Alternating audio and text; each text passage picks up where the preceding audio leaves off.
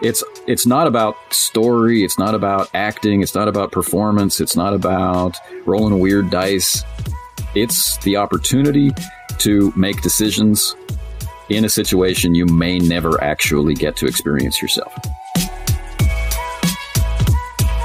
Howdy, friends. I got to sit down and talk with Anthony Boyd. He's better known as Runeslinger on YouTube. He's got hundreds of videos devoted to the philosophy and concepts and instructions around role playing. We get pretty deep into kind of the history of role playing, what role playing is now, how it's changed over the years. My favorite parts were the practical tips and advice that he gives, both for new players, experienced players, new game masters, and experienced game masters. So a little bit for everybody in this episode, so sit back and enjoy. Playing a tabletop strategy game allows you to unplug and test your skills against friends.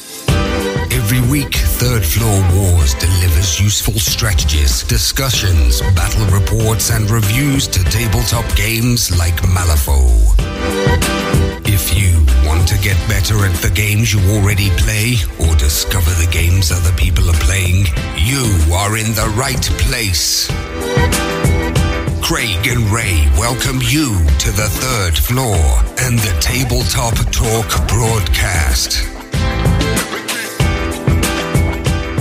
Craig here on the third floor. As many of you listeners know, I recently came back to role playing games because of the lockdown. As I prepared to clear the dust off my game master skills, I came across a YouTube channel called Runeslinger, and it's created by Anthony Boyd. Now, Anthony's been gaming since the early 80s. 10 years ago, he started a blog and YouTube channel devoted to role playing with a focus on becoming a better player and a better GM. Now, he has worked as a writer, designer, and or editor for several different companies, including the Design Mechanism, and he's currently the lead editor for the Ubiquity system from Triple Ace Games. So, Anthony, welcome to the third floor. Thanks for having me. It's a long walk up the stairs to get here. well, and f- for those listening, uh, you know, I'm based off of the East Coast in North Carolina, but Anthony, you're in Korea, correct? That's right. Uh, um, so how did you end up in Korea?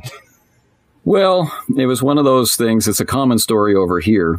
I decided to, you know, refocus my energies and take a year away from everything and just come to Korea for a year and see what that's like. No and, uh, kidding. that was in 1997, and uh, the year hasn't ended yet. Well, so I guess uh, I mean obviously you loved it there. So what what what made you decide that it wasn't going to be just a year? Um, in the back in the back of my mind, the reason why I had chosen Korea was to study a particular martial art, which at that time was only available here, and uh, I discovered it, and I was, I was very lucky to to get in with some great people, and uh, I didn't want to finish yet, and then one thing snowballed into another, and uh, I discovered I really liked the attitude of of people who live here. It was a very can do attitude, and uh, uh, where I had come from, there was a lot of uh, I'd say long frustration with joblessness and and seasonal Yeah. work and stuff like that. And there's a lot of people who felt like they couldn't do things. Uh, I'd like to go back to university, but I can't. I'd like to do this, but I can't. You know, I hear that Yeah. conversation a lot, but here I don't hear it. I just see people uh, trying new things and, and trying to upgrade their skills and, and move on to something bigger and better. And, and that was a kind of a nice environment to live in. I bet. And now, did you know the language before you came over, or did, have you picked it up since? Picked it up in in bits and pieces here and there over the over the years, and uh, and uh, you know got married and. And then we just kept adding piles and piles of dogs, and, and now the idea of, of uh, going home is an impossibility. I bet. I bet. So, seeing this is not a podcast about Korea, we probably Yeah, should yeah. move on to tabletop gaming. Um, so, one of the questions I always ask my guests when it's the first time on the show is, you know, how did you get into tabletop gaming? So, how old were you, and what was kind of the first thing that made you go, "Huh, I want to know what what's going on here"? Well, we started. Uh, one of my friends had a lot of older brothers, and they were into, uh, you know, wargaming of various types. And I never gamed with them with, uh, you know, their their vast armies of, of lead miniatures, but they had gotten into to basic D and D pretty early, uh, Holmes and, and Moldvay. And in 1983, you know, uh, the famous Mentzer Red Box is released mm-hmm. for Basic Dungeons and Dragons, which uh, they bought, and my friend inherited their older copies of all of these different uh, games, and so we didn't know any better. We started playing our own kind of mishmash of Holmes, Moldvay, and then we quickly inherited the Mentzer boxes, and and on and on it, it went, and then you know AD and D, and so that's 1983, and uh, I was 13. Yeah, and uh, and I haven't actually stopped gaming since. So that's funny because you know we we some of your story we hear a lot, which is you know bigger brother, uh, friend of an older brother, hand, kind of handed the game down and stuff like that. But another thing that's common that didn't happen with you is we always hear about a break, or not always, but a lot of times. So usually happens college age, and then uh, and I was one of them. I mean, I played through college actually, but you know after I got my first job, I just didn't seem to have time for gaming. And about a ten year break from gaming, I was just like, you know what? There's more to my life than uh, you know work. work and stuff like that. And I found gaming again, uh, you know, some twenty odd years ago. Um, that's interesting though that you were able to you know stay in it and with it for all of that time. It, it, did your interest ever wane at all, or has it been pretty consistent? Consistent? Um, it did not for gaming. It didn't wane for gaming, but uh, I like to play a lot of games. The first seven or so years, seven eight years, I was only playing D and I lived in a I lived in a bunch of small towns. There's no gaming stores, anything like that. So I had these inherited D and D books, and I found a secondhand uh, set of AD and D stuff, and this is all I had. I was kind of a purist then too. It's like I only need the core books you know, it's all about creativity. Gary said so. And, uh, you know, um, it wasn't until I discovered Call of Cthulhu that I started to buy everything. And right. I'd go back and buy uh, older editions of stuff I already had, and it's like you know, so I can see the development, and you know, I thought I'm going to be a game designer, and uh, uh-huh. and that was all madness. but, uh, um, eventually, after a decade or so of, of focusing on things like Shadowrun and the World of Darkness, I felt like I didn't have anything more to contribute to the conversation as the game master. I was feeling tapped out. And yeah. what I didn't realize at the time was that I was kind of in conflict with the games I was playing.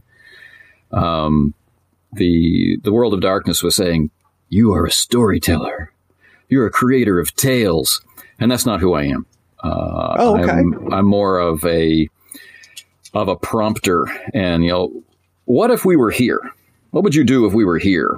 And mm-hmm. then the you know the players start doing stuff because we're there, and then I'm thinking, well, how does the world react, and that kind of stuff. So I was kind of looking for I was looking for a game to talk to me differently.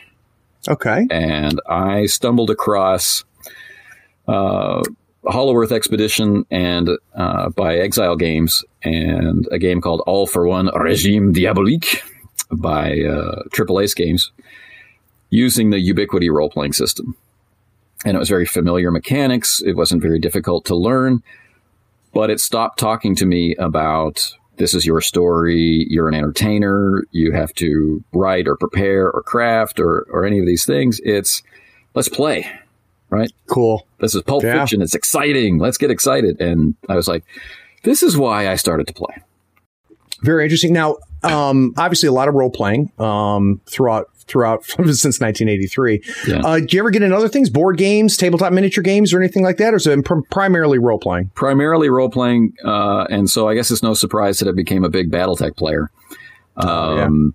Because there's something about BattleTech I've found over the years that people identify with the pilot in that mech. Even if you're playing with armies, there's that one mech on the table mm-hmm. that's that's that's you. yeah. So you know, BattleTech campaigns, and now now the role playing game is called A Time of War. Uh, but uh, yeah, lots of lots of crossover uh, mini gaming there. Starfleet battles, uh, just because you know you really need one quite complex and heavy game in your in your repertoire. I think. Sure. And, and uh, that's a game I I love. And here I don't get to play it. Um, but uh, Renegade Legion, that's an old game by FASA that that died, but uh, it it's like Star Wars without being Star Wars kind of thing. Okay. And, okay. Uh, so lots of lots of space combat games and, and things along those lines, but everything always became a role playing game. Got it. Anyway, so I, that's really my my center of gravity, I think. Very cool. Guys, I asked Anthony to come on the show because I want to talk to him about role playing. Um, he's got a, uh, if you already figured that this out, a breadth of knowledge, um, about role playing. So I want to get his kind of his ideas on what the state of the industry is. Um, and I also, for those of you that play role playing, um, want to talk to him about how we can get better at it. And for those of you that don't, uh, play role playing games, we're going to start off by talking about why you should. So Anthony, um, the podcast, we cover a lot of things on the podcast, mm-hmm. um, but we probably the vast majority of our fan base is built around Malifaux, uh, which is, um, you know, a tabletop tabletop game, but it also has a role playing game uh, through the breach um, that's in the same world. So for those that are listening right now, um, what can we say about role playing? How has it kept your interest for this long? When we talk about role playing games you know, in my circle of, of players, so we talk about them. One of the, the long running jokes, I think, is how many how many decades are we going to have to have role playing games before the what is a role playing game thing disappears from the front of the textbook? Yeah. Like you don't find that in a tabletop board game. You don't find it in a miniatures war game. What is a miniatures war game? We mm-hmm. only find it in role playing games. It's like we're obsessed with not knowing what they are. It's a good point. I've never thought about that. It is like I mean, like Edge of Empire, like the first ten pages explain to you what the hell a role playing game is. That's funny. Where's the Star Wars? Yeah. yeah right. yes. So I find that uh, I find it really important. We do want to introduce people to to the hobby, and it isn't anywhere near as big as tabletop wargaming in, in any of its forms. I think you're going to find a lot more like X-wing players than you are going to find uh, Edge of the Empire or Age of Rebellion or Force and Destiny yeah. players, probably. So, what is it for me? It's it's it's not about story. It's not about acting. It's not about performance. It's not about rolling weird dice. It's the opportunity to make decisions in a situation you may never actually get to experience yourself. So similar to tabletop wargaming, right? You're not the commander of some kind of science fiction you know, army in space or you know giant BattleTech robots or the USS Enterprise or whatever, but in that moment you are. Right. So let's zoom in even closer. Let's zoom in to the point where you're the boots on the ground or or you're in the the captain's chair, and you've got to make some decisions. What are we going to do? Uh, mm-hmm. Do we accept this contract or not accept this contract? Do we clean out the cave of goblins or you know whatever it is? And uh, that's one thing that the BattleTech role playing game does really well is present you with all the Zoom levels. So if you play a time right. of war, you're the guy or the girl or whatever. And then if you're playing standard BattleTech, the skirmish mode of BattleTech, you've got a lance, you've got four people on your side, you have four people on the other side, and you know that's another zoom level. Or we go out to bigger, you know, battalions and regiments, or we go out to interplanetary invasion, or we go out even farther, you know, the whole galaxy in flames. Where's your desired zoom level, and what do you want to focus in on? I think that's that's great. So I would imagine Tony and all, or Tony, I'm sorry, Anthony. I would imagine, Anthony, in all the time that you've done this, that you have um, had many new players play with you before, right? Yes. So, can you give us an idea? Uh, some of the things that uh, for those that stayed, right? So you introduced them to role playing, and they became fans and played it for a bit of time, or, or continued playing it. What are some of the things that they have said to you um, on and why it worked for them, and what they liked about it? So they've never played before. You've introduced it to them first off, I find that people are, are groping for what to say about it. They enjoyed it, right? It was exciting or it was fun or it was scary. I like to do a lot of, of horror role playing games or dramatic role playing games. So they talk about the the experience of the session, the story that we made by playing. And that's cool. And that's that's yeah. the hook, I think. You know, uh, I, when we started playing when we were 13, it was because I mean, how often have you screamed at the TV, don't go down in the basement? You know, there were garden shears. Why are you taking, you know? Right. so, um, that was the thing. It was that that, that opportunity to be in that moment. I, I didn't Yeah. care if it turned into a story at the end. I cared about what I could do in that moment. So that's when I know that we're connecting as as a group. When people start talking about, oh, when you went through the window, oh man, that was Yeah. fantastic. All right, it's not talking about, uh, oh, that emotional beat after we we finished the the uh, the negotiation when you turned and you wiped that tear away. I, I thought that was yeah. right. Or or or the uh, you know you know uh, you know when you rolled all sixes you know when you hear people talk about tabletop gamings you know they say yeah I flipped a red joker on the on the crucial hit. Um it, it- yeah I it's funny you say that because I, it, what prompted me to get back into this um, role playing was um, I have a group of guys that I go camping with twice a year, and it's a camping for gamers thing. We got a whole Facebook to do ta da with it, right? Anywhere from five to 15 guys will show up every year for any, any of the two sessions. And around the campfire, after we're done playing games and maybe drinking a couple beers and maybe eating a lot of meat, um, we just get talking about gaming, right? And, um, one of the things that, um, th- they kept getting frustrated with is they would ask me like what are my favorite games or favorite gaming memories? And as much as i you know focus on tabletop gaming love miniature gaming my favorite memories my favorite times gaming have always been role playing and finally they just said well you know put up or shut up craig. It's time for you to run a game. So um so i get what you're saying with that uh, anthony because i um that's what it was for me too. I mean i had not played role playing games in 15 20 years. And still when someone asked me what was what was my favorite gaming experience it always was a role playing session and exactly as you described it as well um how about for people that are say hesitant so if you had a situation where um, somebody that you knew, just because you knew them, you're like, you're going to like this, but they were resistant. Um, how, how have you handled that situation? Um, I think it's usually some form of, like in my personal experience, it's been some kind of performance anxiety. You know, um, well, what if I make bad decisions, or um, you know, they or they've heard something about LARP. You know, they, they think people are going to show up in costumes or something, and and uh, so setting expectations has been pretty helpful Yeah. because it's, there's nothing that happens in a role playing session that that any adult hasn't done at some point in their life. We've all had to roll dice for something, even if it was just in school. Um, we've all had to imagine something.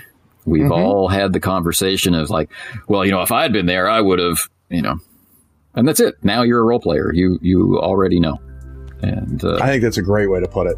All right, guys, we're going to take a quick break. When we get back from this break, we're going to talk about some things that um, Anthony can show us that'll make us better role players. We'll be right back.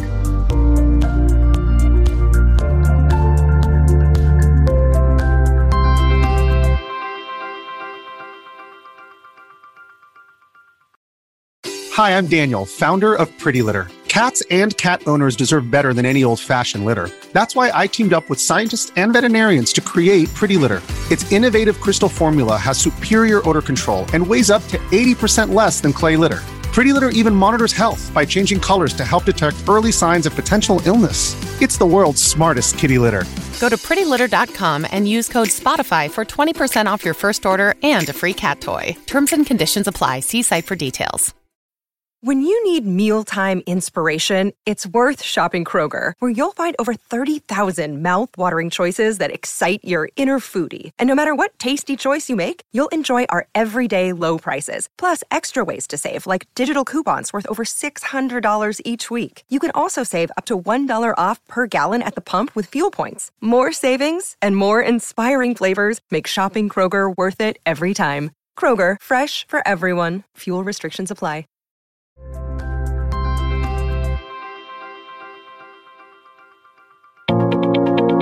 Howdy, friends. Craig here. Nothing makes Malifaux easier than having the right tools. Here at the third floor, we love all the licensed Malifaux goodies from Custom Meeple. Not only are they helping support this podcast, they sell custom made Wyrd licensed tokens and terrain.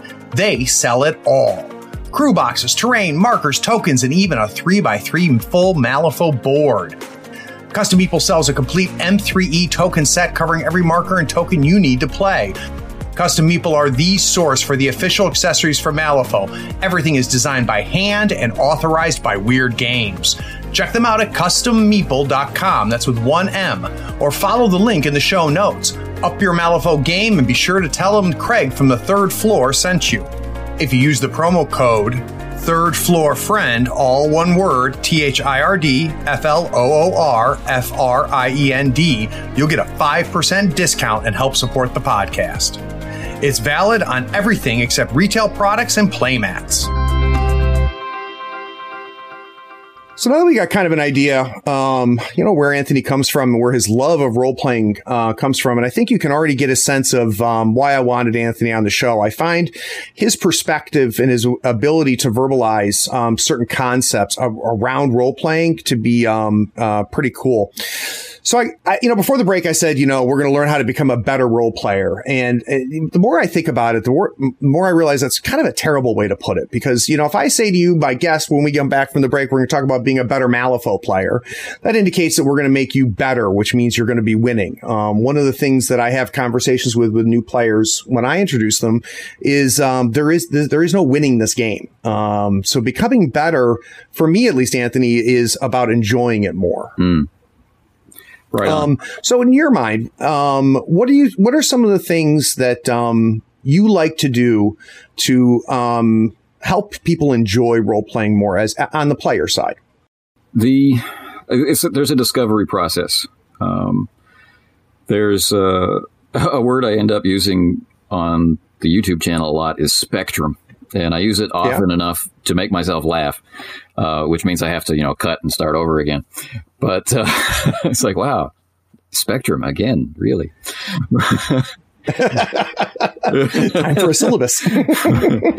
so we find that uh, I don't like to label. I don't like to say, "Oh, you're this," you know, you're the you're a power gamer, you're a butt kicker, you're a you're a thespian or whatever. Um, there's a famous book, uh, Robin Law's uh, Laws of Good Game Mastering, and uh, and it's it's an interesting read. It's coming from a point of a lot of experience, but it's also putting people in these little boxes, and I find that to be neither true nor static.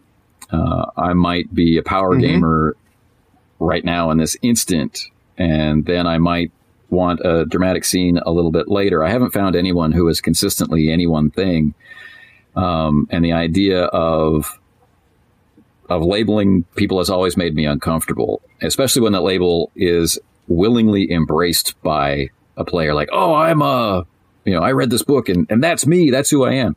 It, it's self limiting. And, uh, and why do that? Right. So you're a gamer. You, you play games and let's, let's leave it at that.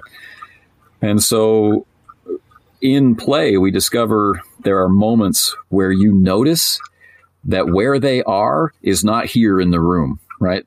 They're not smelling the mm-hmm. barbecue mm-hmm. from the campout anymore. They're you know, whatever. They're on Tatooine and they've got dust in their boots, and it's only going to last for just yeah. just a split second.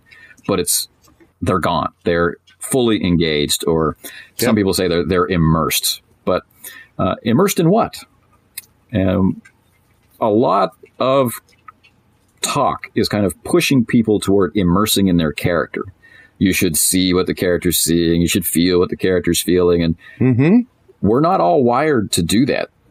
You know, I happen to be. Yeah. That happens to be one of the focuses that I like, uh, getting really into my character's perspective because, like I mentioned, I I get into role playing games because of making decisions, and that's mm-hmm. the most granular point where you can make decisions is is in the role of one character, and you can even teach yourself to make decisions like someone else. You can s- forget about the mm-hmm. conversation mm-hmm. of what would my character do, and just say I'm I want to do this. But some people get into rolling all those sixes. Some people get into resource management. Some people get into being there with a group of friends and creating something or just laughing or telling Monty Python jokes or whatever it is. There's so many things to be engaged in. And I don't feel it's the game master's responsibility to be in charge of that. I feel like we are a group. Interesting. So we could have Bob sitting over there in the corner who keeps interrupting every time we get to a tense scene because he's uncomfortable with whatever the tension is. He's he's worried about losing his character, so he cracks a joke when we're about to roll the dice. He's he is worried about uh, losing sanity in Call of Cthulhu, so he breaks the atmosphere of fear. And um, well, why is that happening? And how can we, as a group, find a place where we're all equally comfortable in the moment? Do we have to just kind of suffer through Bob's interruptions, or can we play in a way where Bob doesn't interrupt anymore? And do we want to? Do we need to ask Bob to step away from this game? We want to play BattleTech with you, Bob, but we don't want to play Call of Cthulhu with you, Bob. And and Right. Bob needs to contribute understanding to that. You know, like you're right. I don't like the horror games. I'm ruining the horror games for the rest of you. So, um, you know, do you want to give up on Bob or do you want to give up on the game? That's something that the group has to decide. You know, or you add another game, which was always my solution. So we're going to play Call of Cthulhu on Tuesday, and on Wednesday, Bob, we're going to do our our BattleTech campaign. And what have you so think if you can think of some of the players that you've um uh, had in your games where you really kind of saw that evolution um, where they you know were relatively maybe new to role playing or uh, were veterans of role playing but through time you know spent in groups with that you you were there you saw them um, really reach a new level and when I say a new level again it's, it's that level of enjoyment where they just they they beca- they fell in love with it um, can, can you talk talk us through kind of what you saw happen um, Um, there's there? there's two things I, I guess I would want to talk about in, in response to that question. One is simply, you know, there's there's that awkward moment. You've put a new group together, nobody really knows each other, and you start playing, and because of the game, you become friends. I think we can find that in a lot of different games. Uh, first, you start to rely on each other because this is your hobby, and without them, you can't play, right? So there's that sense of reliance. But then you get to know each other and you've got stories from the game, but you also have pre-game stories and post-game stories. And then you find that you're going out for coffee after the game. You've been there for four or five hours playing. You had a, an hour kind of chit chat before the game. And now you're sitting, I'm Canadian, so I'm sitting in a Tim Hortons at two o'clock in the morning talking about a game that was six hours ago. then you know Yeah. that the enjoyment is real because it has opened you up to who these people are, who these people uh, can be, and uh, and the game was fun enough that you can just sit and talk about it and not play it. So that's that's an important thing. But but really, in my groups, uh, when we were kids, we always had everybody being the game master. We all had the same books. We all had the same rules, and we were no none of us had access to buying modules or adventures or adventure paths or anything like that. So we were all making our own stuff up, and we're playing every day of the week. And everybody was the game. Everybody had their own campaign world. I get to college, and I'm meeting a lot more gamers from different gaming backgrounds, like the RuneQuest guy or the um, the Paranoia guy or, or whatever. And yeah, Paranoia, that was a good game. um, so I, I was finally exposed to new games. But I was also meeting people who owned games or who played games, but who did not run games. right. And that was really weird to me. So f- for me, that sign of real, I'm a role playing gamer is when they say, Hey, I, I found this game and I'd like you to play it and I'm going to run it. And so I'm like, Yeah. yeah, Hook That's set. that's, that's, that's, um, now, do you think do you think being a game master or trying being a game master makes you a better player? Yeah, I think so. Um, because, I mean, in role playing games, we're making decisions, and making decisions is based on information and perspective and your ability to, you know, to see all the way around whatever the problem, whether it's social or tactical or or whatever. So, why wouldn't you want to uh, experiment with the different opportunities that that game mastering provides? I think the name is off-putting. Um, you know, Yeah. dungeon master, game master, the keeper of arcane lore, the storyteller. Um, all of these things seem to dump so much responsibility on a single person. And then what what label do the players get? They're players. What is their job? They play. That sounds awesome. I just want to be a player. Yeah. But you still need to know the rules. And you play for a couple of weeks and you'll probably know the rules as well as the game master. So now you've got zero reason not to be And do you think that the uh, the, the fear of that burden um, that that's out there that's that's what prevents a lot of people from making that transition or at least giving it a shot? What I've heard most coming back to me is I don't have any stories to tell. I'm not a writer. I'm not creative in that way. And then I respond with, Well, did you enjoy my sessions? And they say, Yeah, you're a great storyteller. And I said, I didn't tell any stories. and that's a difficult conversation. Uh, I've got one video in the in the Star Wars playlist where we had been playing Edge of the Empire for close to two years, if I'm remembering correctly. Wow. And the group said the group finally got that I wasn't running them through a series of planned things, that their decisions and the dice and our shared knowledge of Star Wars was what we were experiencing. And it happened because of thermal detonators, actually. Okay. So now we got to hear that story. it's a very short story, but um, in a in a very early session, third or fourth session, they were they were trying to find somebody that was important to them, and they were trying to figure out if they could trust um, uh, a contact who wanted to hire them. And they encountered a bounty hunter because of obligation. All right, so things were very hot, and uh, this bounty hunter was on the tail of more than one of the characters, and for him, it was his lucky day, right? I killed two birds with one stone. sure. And it was they were dead or alive contracts, so he shows up with a thermal detonator, and they assumed that they had some kind of plot immunity. They thought the thermal detonator when it exploded was exciting, and wow, it was really cool that we, you know, we got out of the way, we got behind cover, and we only took minor damage, and and yada yada yada, and then close to two years later when they realize that I don't pull punches, that I don't Yeah. tell stories, that it, I didn't save them. They're like, you used a thermal detonator on us. It's like, oh yeah, now you get it. Yeah. yeah. Yeah. I didn't save you. You saved yourselves. Right. And Right. wow, it, helped. yeah through that process um so now let's talk about it from the other side um uh what have you found um being some key concepts as far as becoming a better uh, game master storyteller, whatever we want to call it, as far as running games.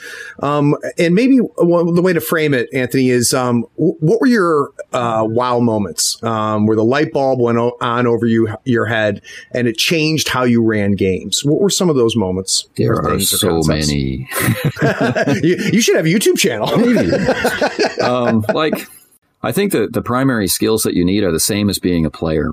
But uh, I didn't get to be a player very long. In fact, I played I played one session, and Wow. then my buddy slid the the books across the table. Said, "These are your books. They're yours. You keep them. You know, I've got other copies.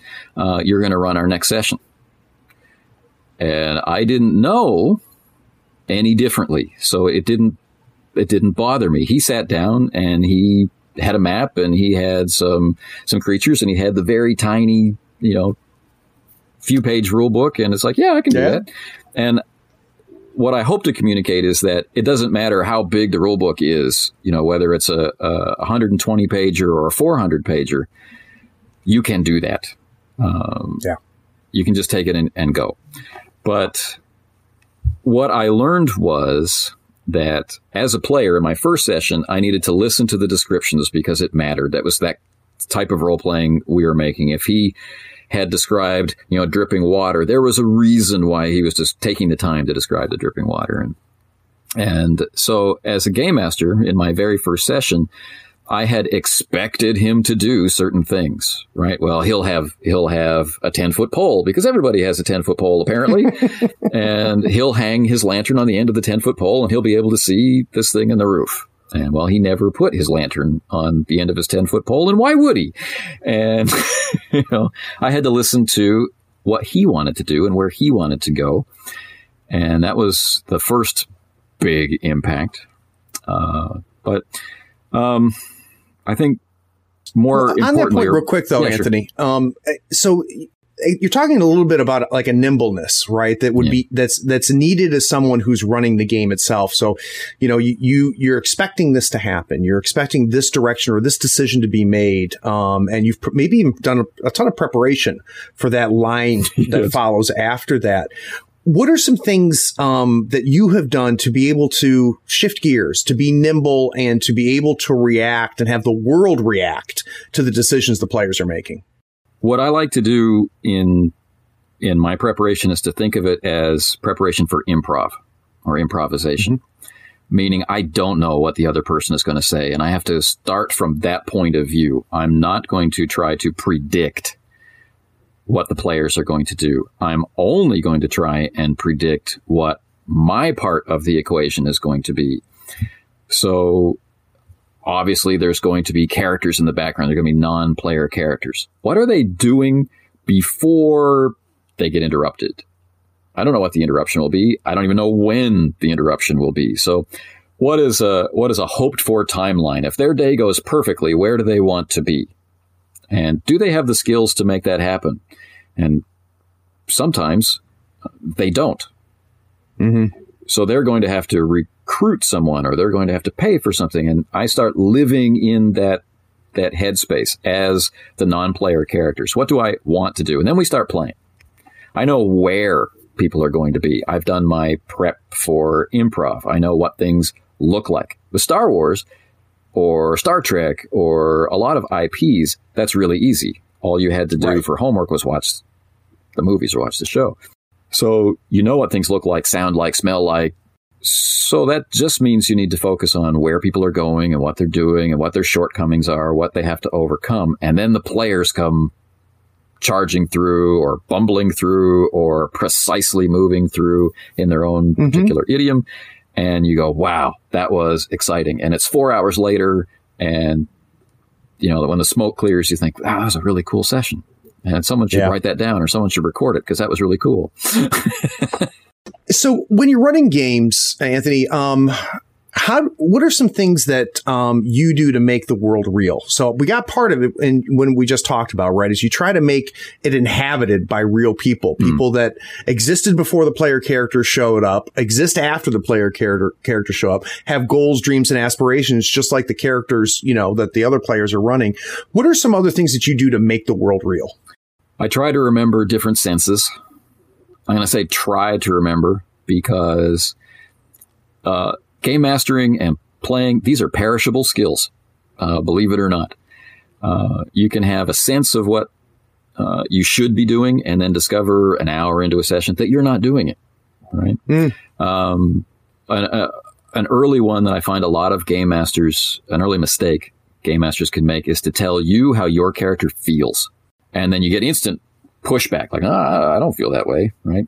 Yeah. Um, so that there's that going on. So you can find you slip back into old habits. Uh, so people who really like dice tend to, in a moment of panic or in a moment of stress, they tend to go to the dice.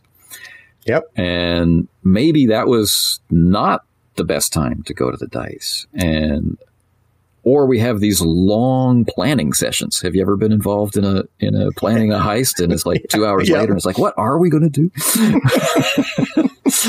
Nothing has happened.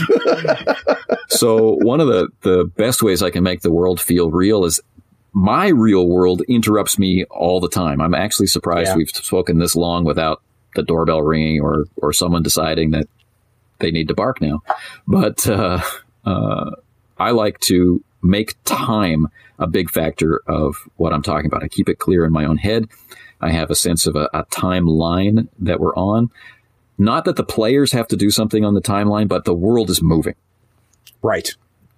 And uh, so any role playing conversation that you and I had together, that's real world time. And I just keep mm-hmm. track of the time. It's been five minutes. It's been 10 minutes. It's been 15 minutes. And what does that mean the rest of the world has been able to do in that time? Uh, Raymond Chandler, a, a, writer I adore, had some advice that you know if nothing is happening, have some guys you know kick in the door and start firing.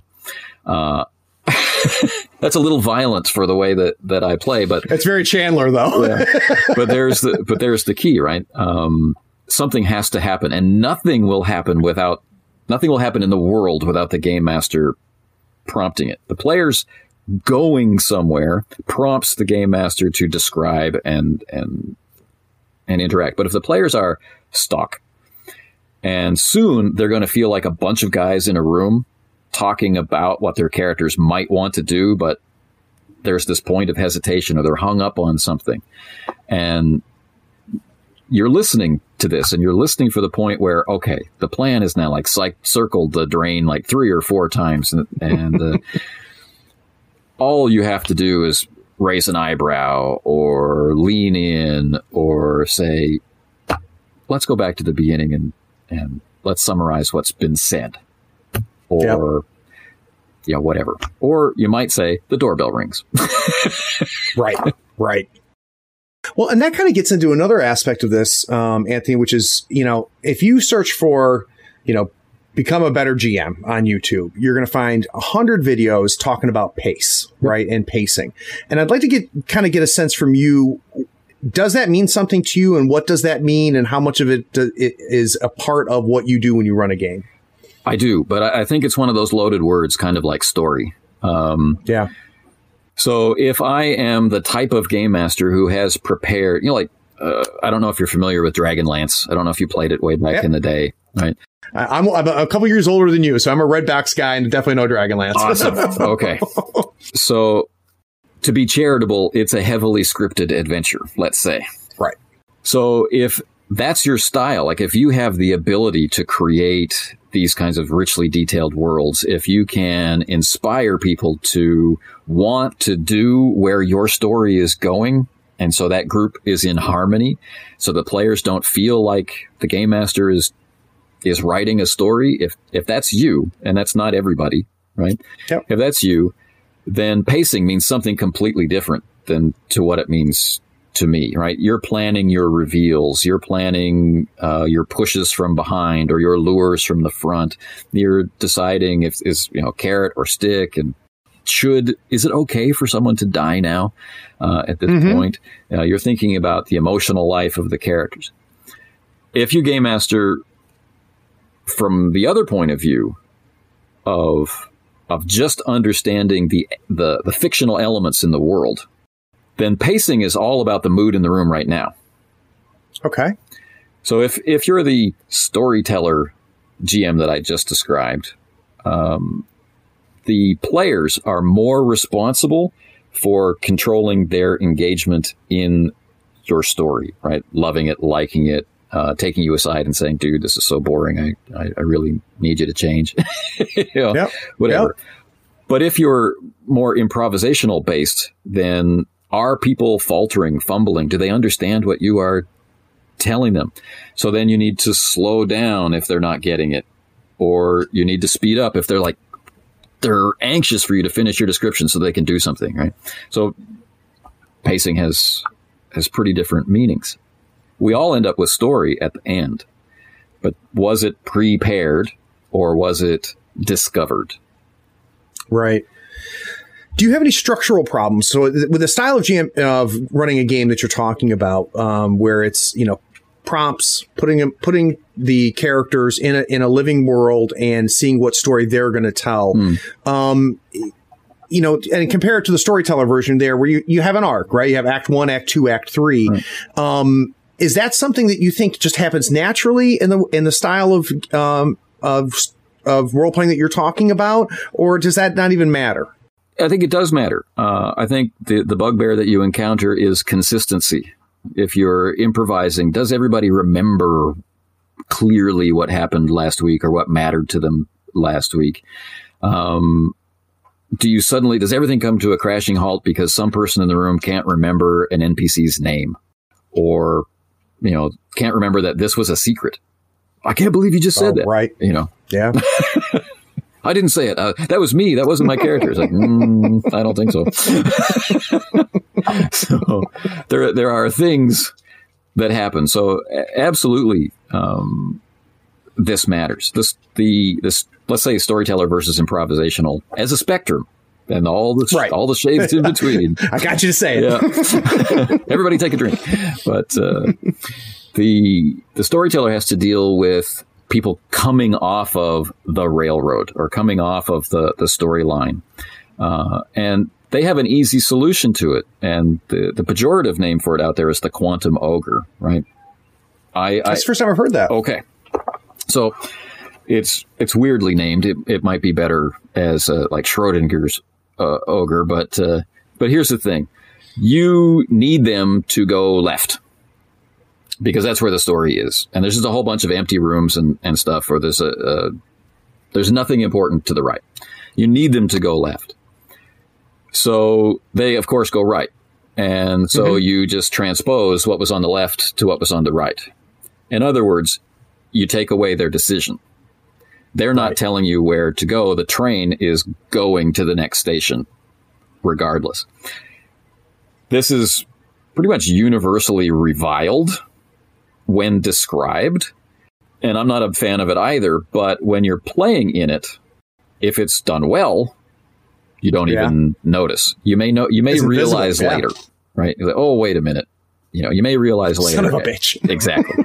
and I've had that experience, and uh, it's not an experience that I, I put on other people, but there are players who like it. There are game masters who like it. And when they come together, the game is awesome. It's only yeah. a problem when you're at loggerheads with what's the right way to run to run the game.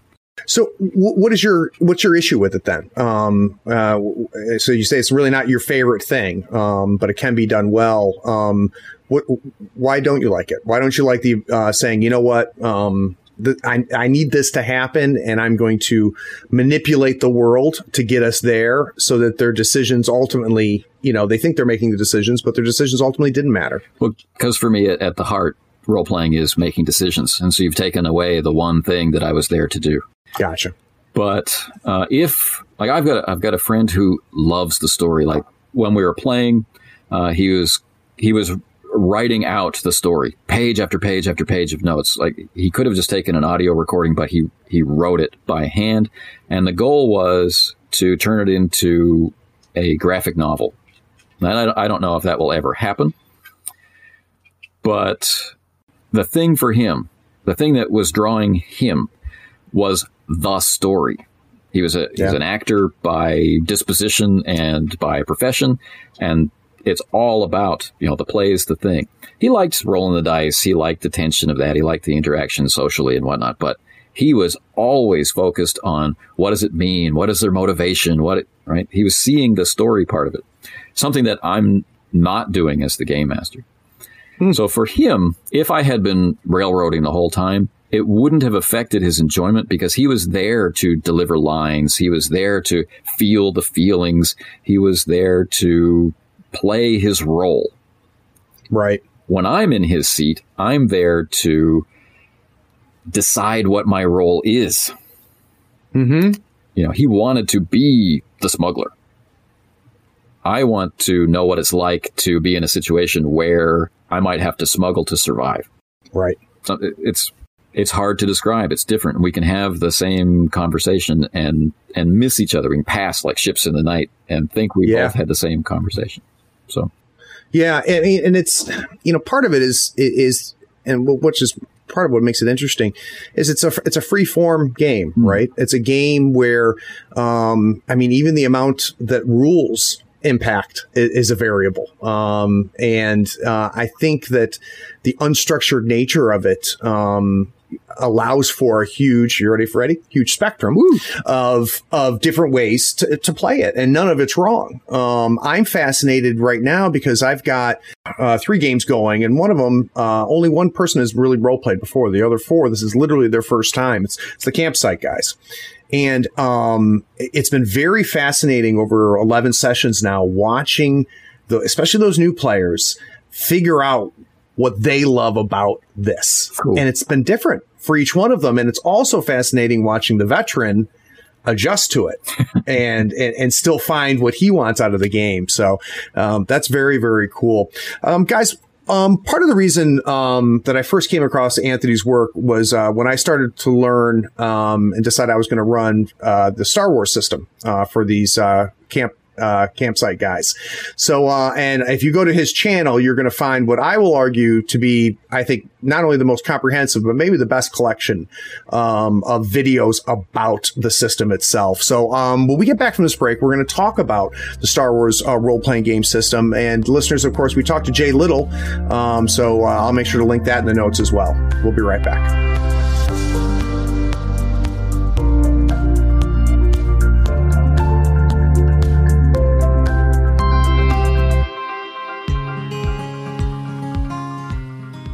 Howdy, friends. Here on the third floor, you'll find us playing Malifaux and other games on Mats by Mars. They are scratch resistant, waterproof, wet erase marker compatible, and lighter than neoprene. These mats use a new material that almost eliminates any glare. Mats by Mars gives you over 40 designs to choose from. Pick a mat size, pick a design, then choose an overlay like the one for Marvel Crisis Protocol or Malifaux 3rd Edition Strats and Schemes. It's going to speed up your deployment and the placement of strategy and objective markers. Until the end of June 2020, you can use the new promo code THIRDFLOOR620 to get a 10% discount on your next order. In the notes, you can ask for the Third Floor Wars logo to be put on your mat for free. Again, use the promo code THIRDFLOOR620, that's T H I R D F L O O R 620, to get a 10% discount. All the details are in the show notes.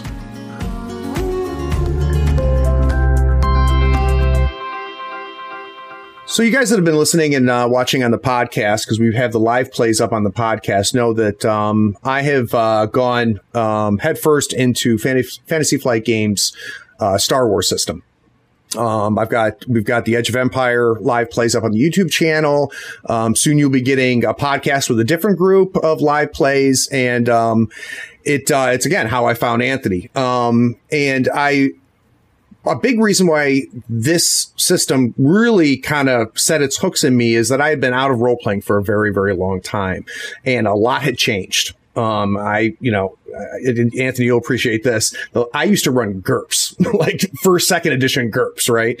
And a lot's changed since you know Steve Jackson's GURPS, and um, it, uh, things have changed. And when I opened up the the um, Star Wars book for uh, Edge of Empire, kind of blew my mind a little bit um, because I, you know, I had not seen an evolution that led to it. Um, as part of what we talked to uh, Jay Little about. Um, but let's start with you. So you obviously a fan because mm you've spent not only a ton of time playing the game and running the game, but you have I don't know what's almost hundred videos I think devoted to it if I remember correctly could, or close to be. that, right? And yeah, so hours, hours, hours of, of time of you talking about it. What was it about this system that um, that you found so interesting? There's a there's a skill that the game masters develop, that players develop too, except it's it's hidden uh, to them because they're not you know in the position of authority. Um, but and that's interpreting a dice roll.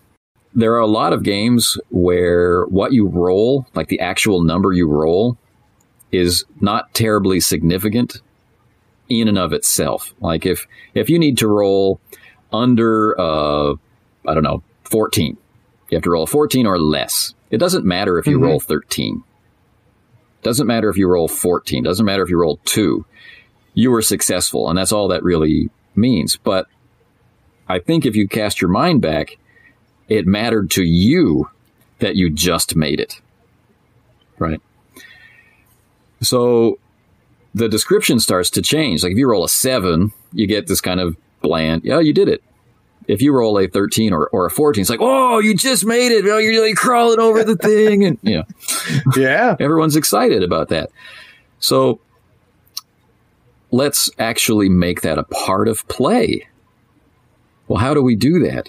And the other thing that I notice about playing is that for a lot of people, introducing the dice or the mechanics is an interruption whether that's having to search through the rule book for a rule you've forgotten or or access a chart that you haven't memorized yet or haven't learned the pattern for yet it's an interruption. So what if we take the numbers away?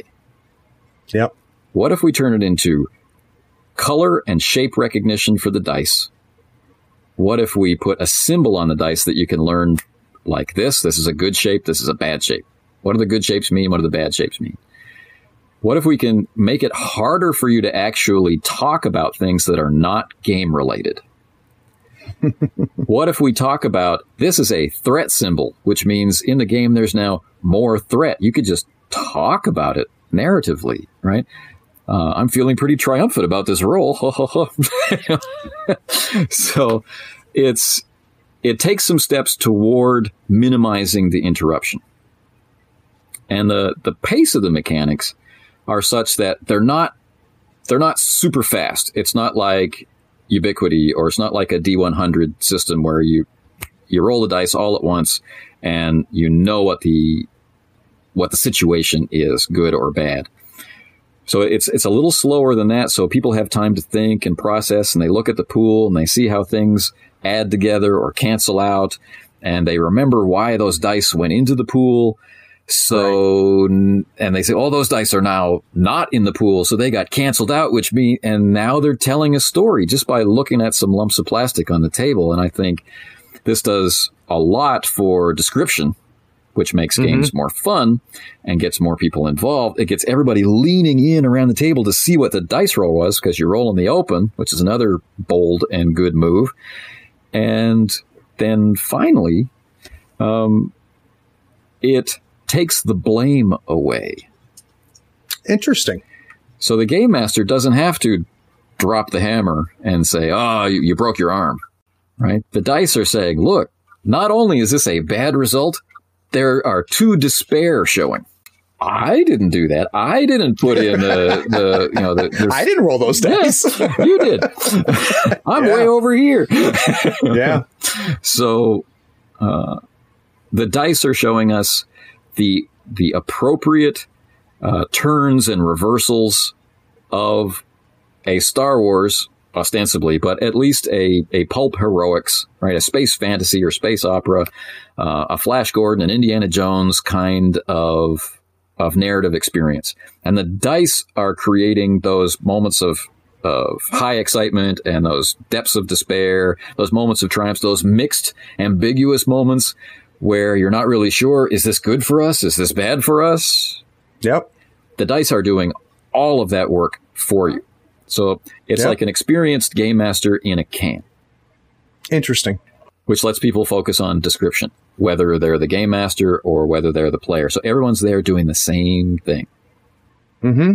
And so I think that's that's fantastic. So that's the that was the part. Now, obviously, um, now did you play or were you at all familiar with uh, the Warhammer uh, role playing game, which is really kind of the first time that Jay Little kind of introduced this idea, or was the Star Wars game the first time you saw narrative dice? I had read about it, but uh, it was difficult. I, I, don't know if you've ordered directly from Fantasy Flight Games, but they've gone uh, internationally. I guess not, but uh, uh, it was difficult to get stuff, and I wasn't sure right. if I wanted to get into Warhammer in in a big way.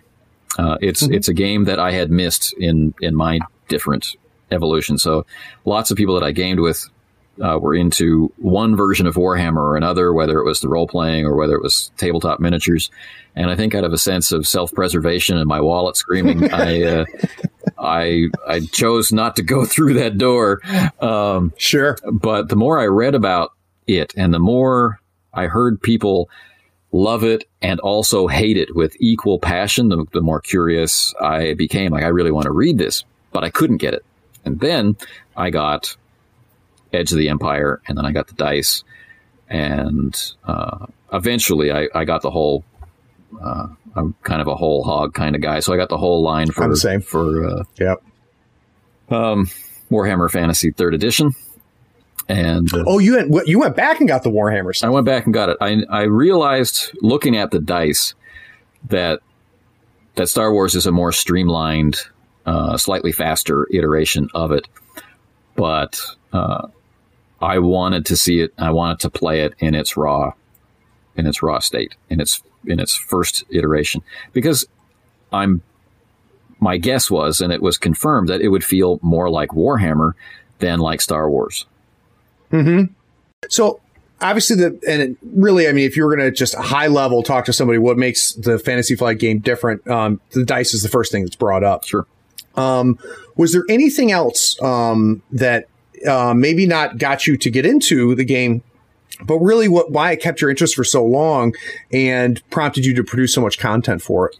Um, I found, well, we started to play because it Star Trek and Star Wars were the were the two common points that the the group of players that I discovered here.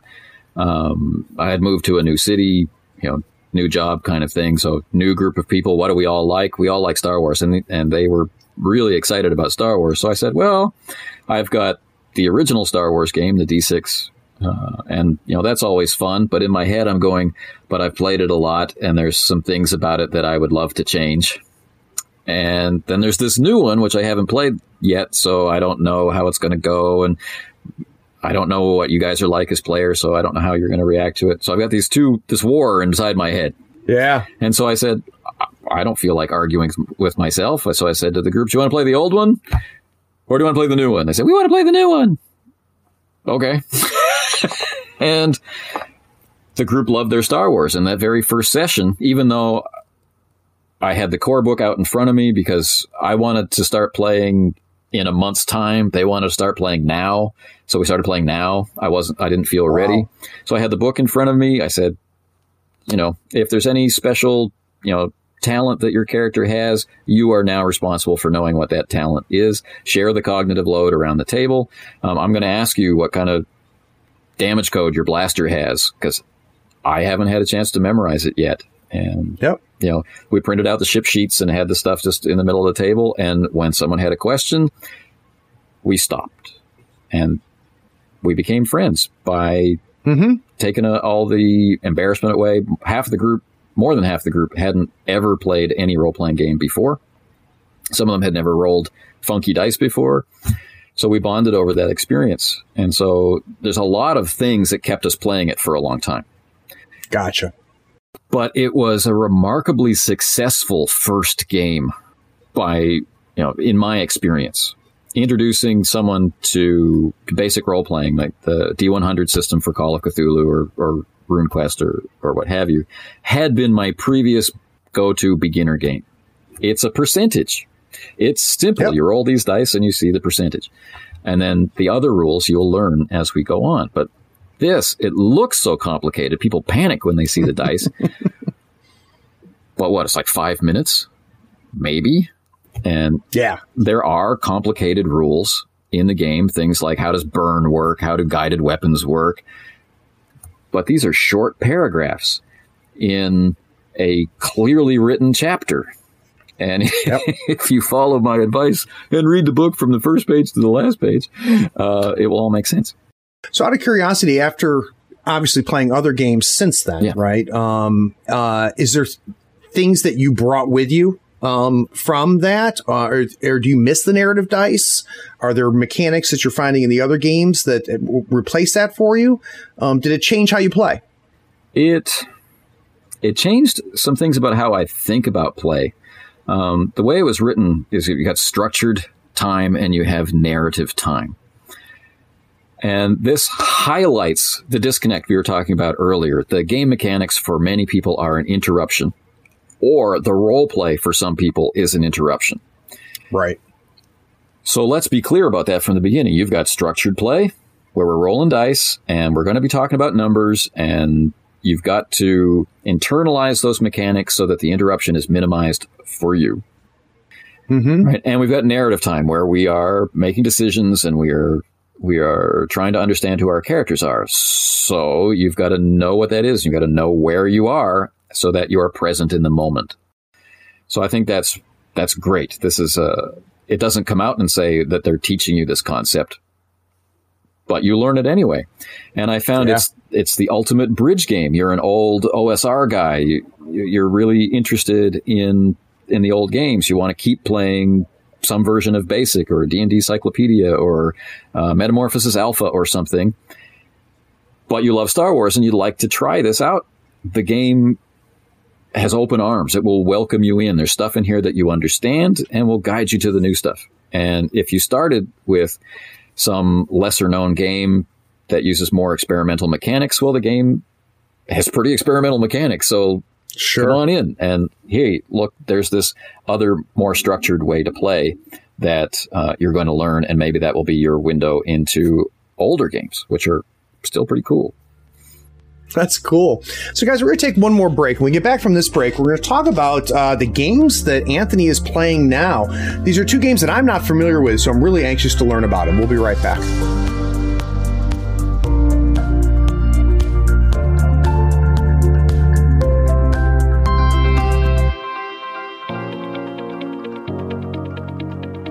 Hi, I'm Alexander Zdanchuk from Riga, Latvia, and I'm a patron of Third Floor Wars. Those guys open the beauty of Malifaux 3rd Edition to me and continue to provide tons of great content.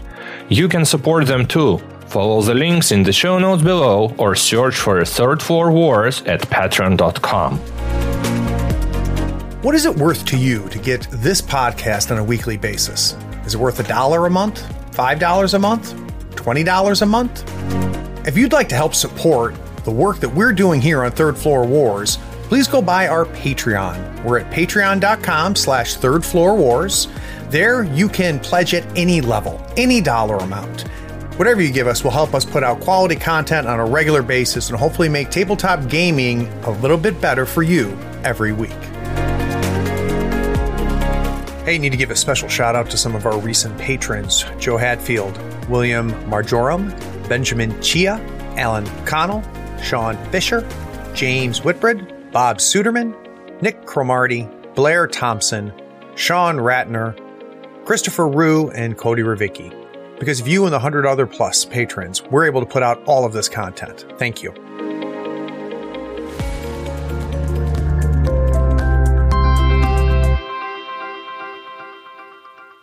So when Anthony and I first connected, um, and he made the mistake of saying yes, he'd come on the show.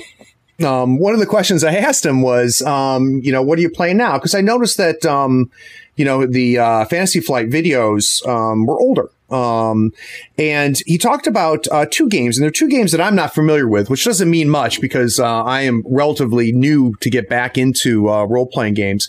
Um, and the first one I want to learn about, uh, Anthony, that you mentioned was Slay, and it's S L A. Um, but uh, my understanding is you pronounce it Slay. Um, can you give us an idea of, uh, first of all, what it is and why do you like, why are you playing it or what brought you in? Well, I think uh, gamers who were around for the original World of Darkness may have been exposed to Slay Industries as a role playing game, but it's one of those games that people bought maybe and didn't play in as large uh, a number. I think a lot of people did play it. It moved around a lot through different uh, distributors and publishers, so it was successful. And and why play it? It's it's a very dark dystopian game, and uh, you are in a position of playing operatives for a, a giant mega corporation, and, and we're far, far in the future, and these megacorps aren't fighting over cities or territories like they would in a Shadowrun. They're fighting over planets. Um, and so there are alien species and, and, and futuristic weapons, but what draws me to it still is its power dynamics and its politics. So unlike most games out there, you're not playing for experience points per se. Your characters start out quite capable. They'll slowly become more capable. But what you're really playing for is your rank and position, your status within the company. So you get Interesting. You're doing the crap jobs, kind of like the rat catcher in Warhammer. You know, you're doing crap jobs at the beginning, trying to claw your way up to getting more lucrative jobs. But the jobs that you're doing expose the rotted white underbelly of the society that you live in. And are you playing the characters that don't care? And what does that say? And are you playing the characters that do care, but continue on that course of action anyway? And what does that say? And Yeah. do you do you feel compelled, even in your fictional headspace, to rise up against this injustice? Uh, this uh, injustice? Well, what does that say? And uh, That's interesting. so it sounds like the setting was something that, that hooked you. Was there anything mechanically that you found um, interesting about the game? yeah, Um, so much. I mean, it was it was quite hard to get into. I had the very first edition, which uh, needed some tweaks in a revised edition, but uh, like a 1.5 edition. But once I got that, it all fell into place. One of the coolest things I want to share about it is that it does away with rolled initiative.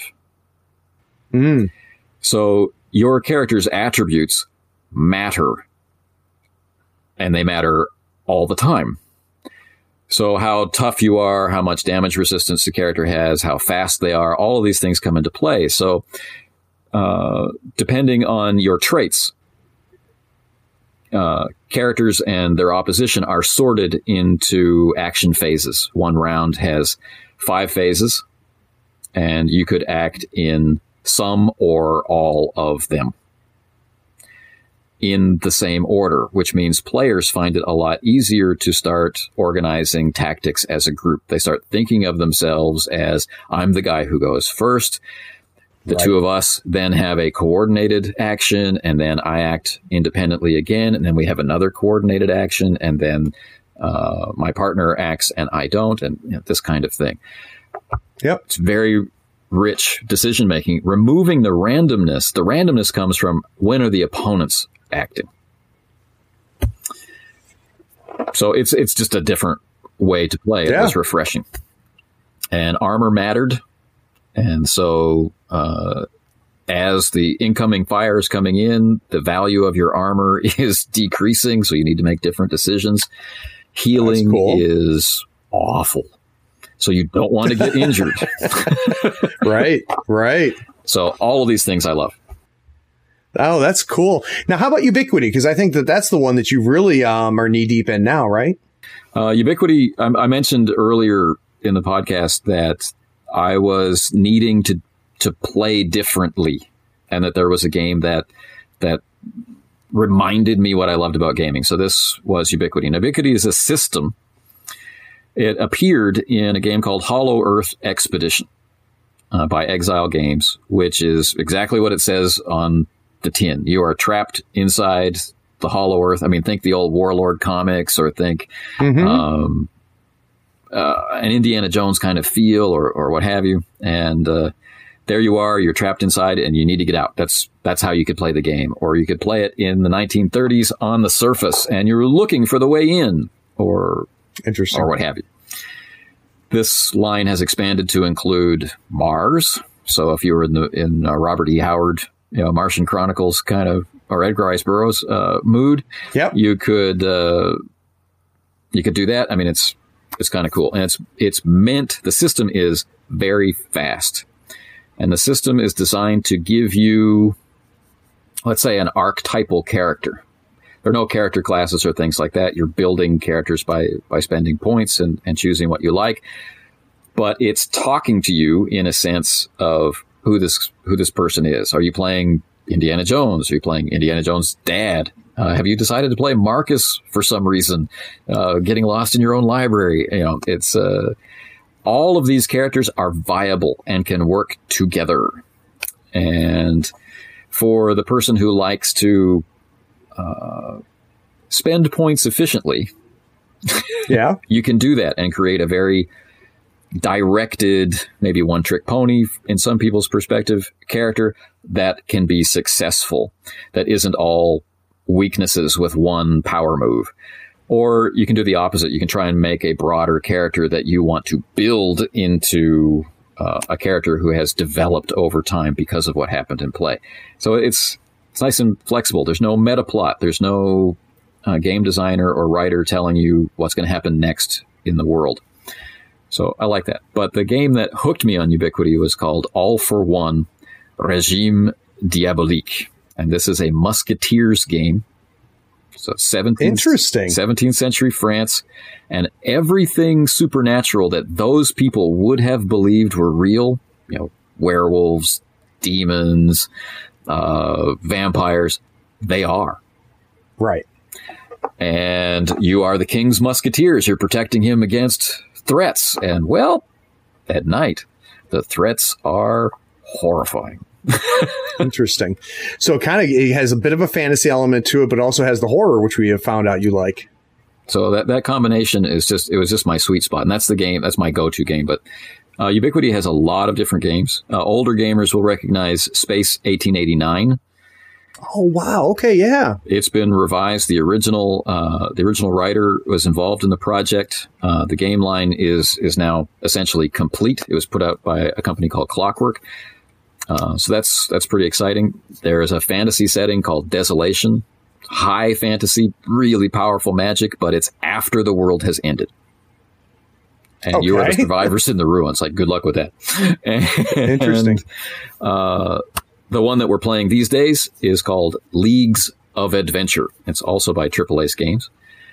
And it's set in the 1890s. So it's got kind of a, a an era or a, an atmosphere of invention and exploration. The world is still various pockets around the world don't really know who each other are in any real sense. Sure. And so it's got weird science types of invention like 20,000 Leagues Under the Sea or the Time Machine and, and this kind of thing. And it uh, has expanded into leagues of Gothic horror and leagues of Cthulhu. So there's there's different campaign. It's kind of like Edge of the Empire, Age of Rebellion, and Fantasy Flight games. If you want a different flavor of the game, uh, it's all there for you. And do the are the mechanics universal? Is it kind of like uh, my old GURPS game was, where you know you're playing, you're still mechanically playing the same game, you're just changing the setting. You're just you're changing the setting, and then there are certain mechanical tweaks. So Ubiquity came with some built in. So if you want a really high action, like an Indiana Jones movie, where Indy gets hurt, you can see him getting hurt, but he can somehow manage to keep going. You can turn the dials up on the game system so that your characters are more effective, or you mm-hmm. can go the other way and uh, and turn them way down, like a, a, Lost City of Z kind of thing. Um, and so they are very, uh, very realistic. I hate, I shudder to say, so more fragile. uh, right, right. So that's kind of cool. And so the horror games add in horror elements for stress and strain and and, uh, and that kind of stuff. So, having again going back to where we started, um, you know, we've got more than a few years. Um, you have been playing and watching it. Where do you see kind of role playing games are now? Do you, would you consider? I've heard some people say that that role play, that this is the best time ever uh, historically for role playing. Is I've heard people call it the golden age right now of role playing games. Where do you think we are? Do you think that um, really, you know, both you know mechanically, as far as acceptance, as far as uh, the number of people that are interested in playing it? Um, can can you give us a sense of where you think we are in the in the timeline history? Well, you know, when we were kids, it was I, I, felt it was harder to find people to play with. Either you introduced someone who'd never heard of it before, or they'd seen like the TSR ads in a comic book or something. You know, um, you're always introducing it to people. Uh, I have more people coming to me now saying I've always wanted to play, but I didn't know anybody. Uh, I, I find people are more proactive about it. I guess the, the, the biggest change is our interconnectivity. I mean, you can now go online through video chat. It doesn't have to be video chat. It can just be audio chat, but you can connect yeah. with anybody in the world as long as your schedules sync up. So that game you've always wanted to play, there's now like zero reason why you can't. And there's hundreds of people that are playing it. yeah, and, and you would be surprised. You might want to do it through a virtual tabletop, or you might just want to connect directly through uh, some kind of chat program that you're comfortable with.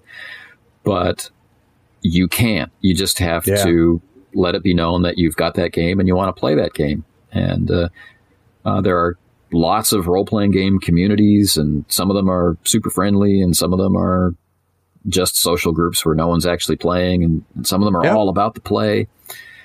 So it, I don't know. I think labeling something a golden age that's for the future to decide. Right. But uh, we're seeing it mentioned on TV. We are seeing it not mentioned on TV as an odd thing. We're seeing it as something that the characters are just doing in the background because that's what people did. Mm-hmm. Um, you know, like in the Stranger Things kind of vibe. And that's great for, for bringing people in. Uh, role playing games have permeated culture through video games. I would think of right. those as computer role playing games, but uh, you know, it's not an unheard of concept. So you you want to really play a role playing game? Here's one where you can literally do anything, right? That's that's right. the only hook you need. And so it's a great time to be a gamer. We're still arguing about stuff uh, we're still very tribal. I don't know why we yes. can't get away from. we can't. we can't. why can't I just let you like your game? Oh boy, oh boy, don't you? That I'll tell you, you're going to trigger me, man. That gets me started on stuff. I'll tell you. Um, I'm going to quickly move us on. Um, I would be curious because something that, um, again, is new to me. It may have been around for a long time, but um, you know, as I was easing back into this um, hobby again, um, I was amazed at the amount of live play play hmm. broadcasts are out there. Um, both, you know, just people like you and me doing it, um, and you know, actual celebrity ones, mm. um, you know, that have you know hundreds of thousands of people watching it at any point in time. I'd like to know kind of what you think about that, as as far as you know that being present. Do you think there's anything about it that helps? Anything that hurts? I'm so glad. I mean, the play is the thing, right? I mean, uh, I I'm one of those guys who has the big shelf of games, right? And people say, you can't possibly play all of those. Like, you know, you're just a collector. But I have played most of them, you know. Uh, just the ones that I've purchased in the last year haven't really ever hit the table. Right. So, I mean, I, I buy games to play them. And uh, an unplayed game is a sad game. I agree. Kind of I agree. So now with actual play, those barriers you were talking about before, people who are hesitant, you can point them at actual play of of whatever type of game at least. If you can't find your exact game, you can find a type of game that people are playing and maybe it's being played really well or maybe mm-hmm. it's being played in a very casual style or you know maybe the the audio is bad and the video is bad but they can see proof that people actually sit down and do this and they can see that look in their their eyes at some point during play where their enjoyment is maximized. They're having a, a great time. Look, this is what this is what I want to do, and this is how I want to do it, and or I, I want to do this, but not that. Makes right. it really easy. So that's awesome. Actual play as a learning tool is incredibly valuable. As a downside, people already find reasons not to do things. They they they get in their own way. Oh, I could never do that. And then you show them someone who's a professional voice actor or who's uh, a public speaker who doesn't mind being on a stage in front of a thousand people or whatever. And they, oh, I could never do that. And then they make it true. And I find that, right. that sad. So it's a, it's our, it's our duty maybe to help them realize that they can, that they do it every day, that you know, there isn't a moment that goes by where we're not imagining some other outcome. Some guy cuts you off on the highway. He's like, "Oh, you know, you're imagining that that didn't happen." Or, I've, I've role played that one a few times.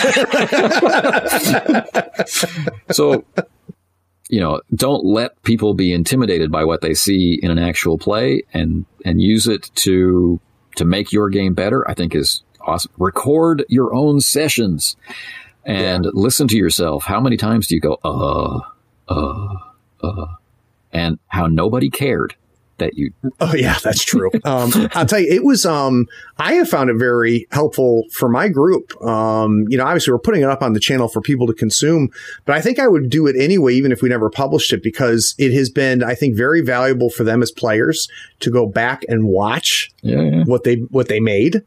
Um, and it's been very interesting for me. There's been a few times where, you know, I'll be editing the episode, uh, the session and go, Oh, wait, I need, I need to write this down. You know, this yeah. this is something that I kind of like glossed over, but you know, now we're three sessions later, and this is going to come bite them in the ass. So, yeah, yeah. um, it's it's it's definitely very very interesting. Um, well, Anthony, I really appreciate you taking the time, my friend. Um, like I said at the very beginning, a huge fan of uh, what you're doing uh, for the game uh, itself. Is there any uh, shout outs or plugs that you'd like to get out there?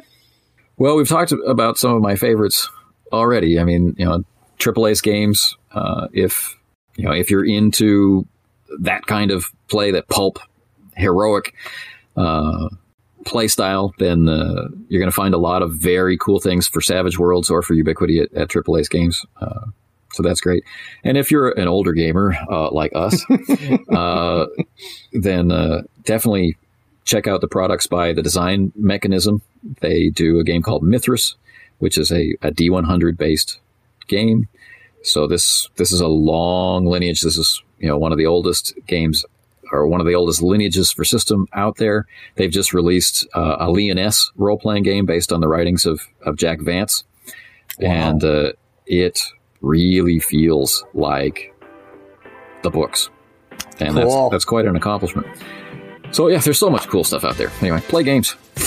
all right. Well, guys, I'll have links to all of that in the show notes. Um, and for those of you that stuck around to the end, thanks for listening.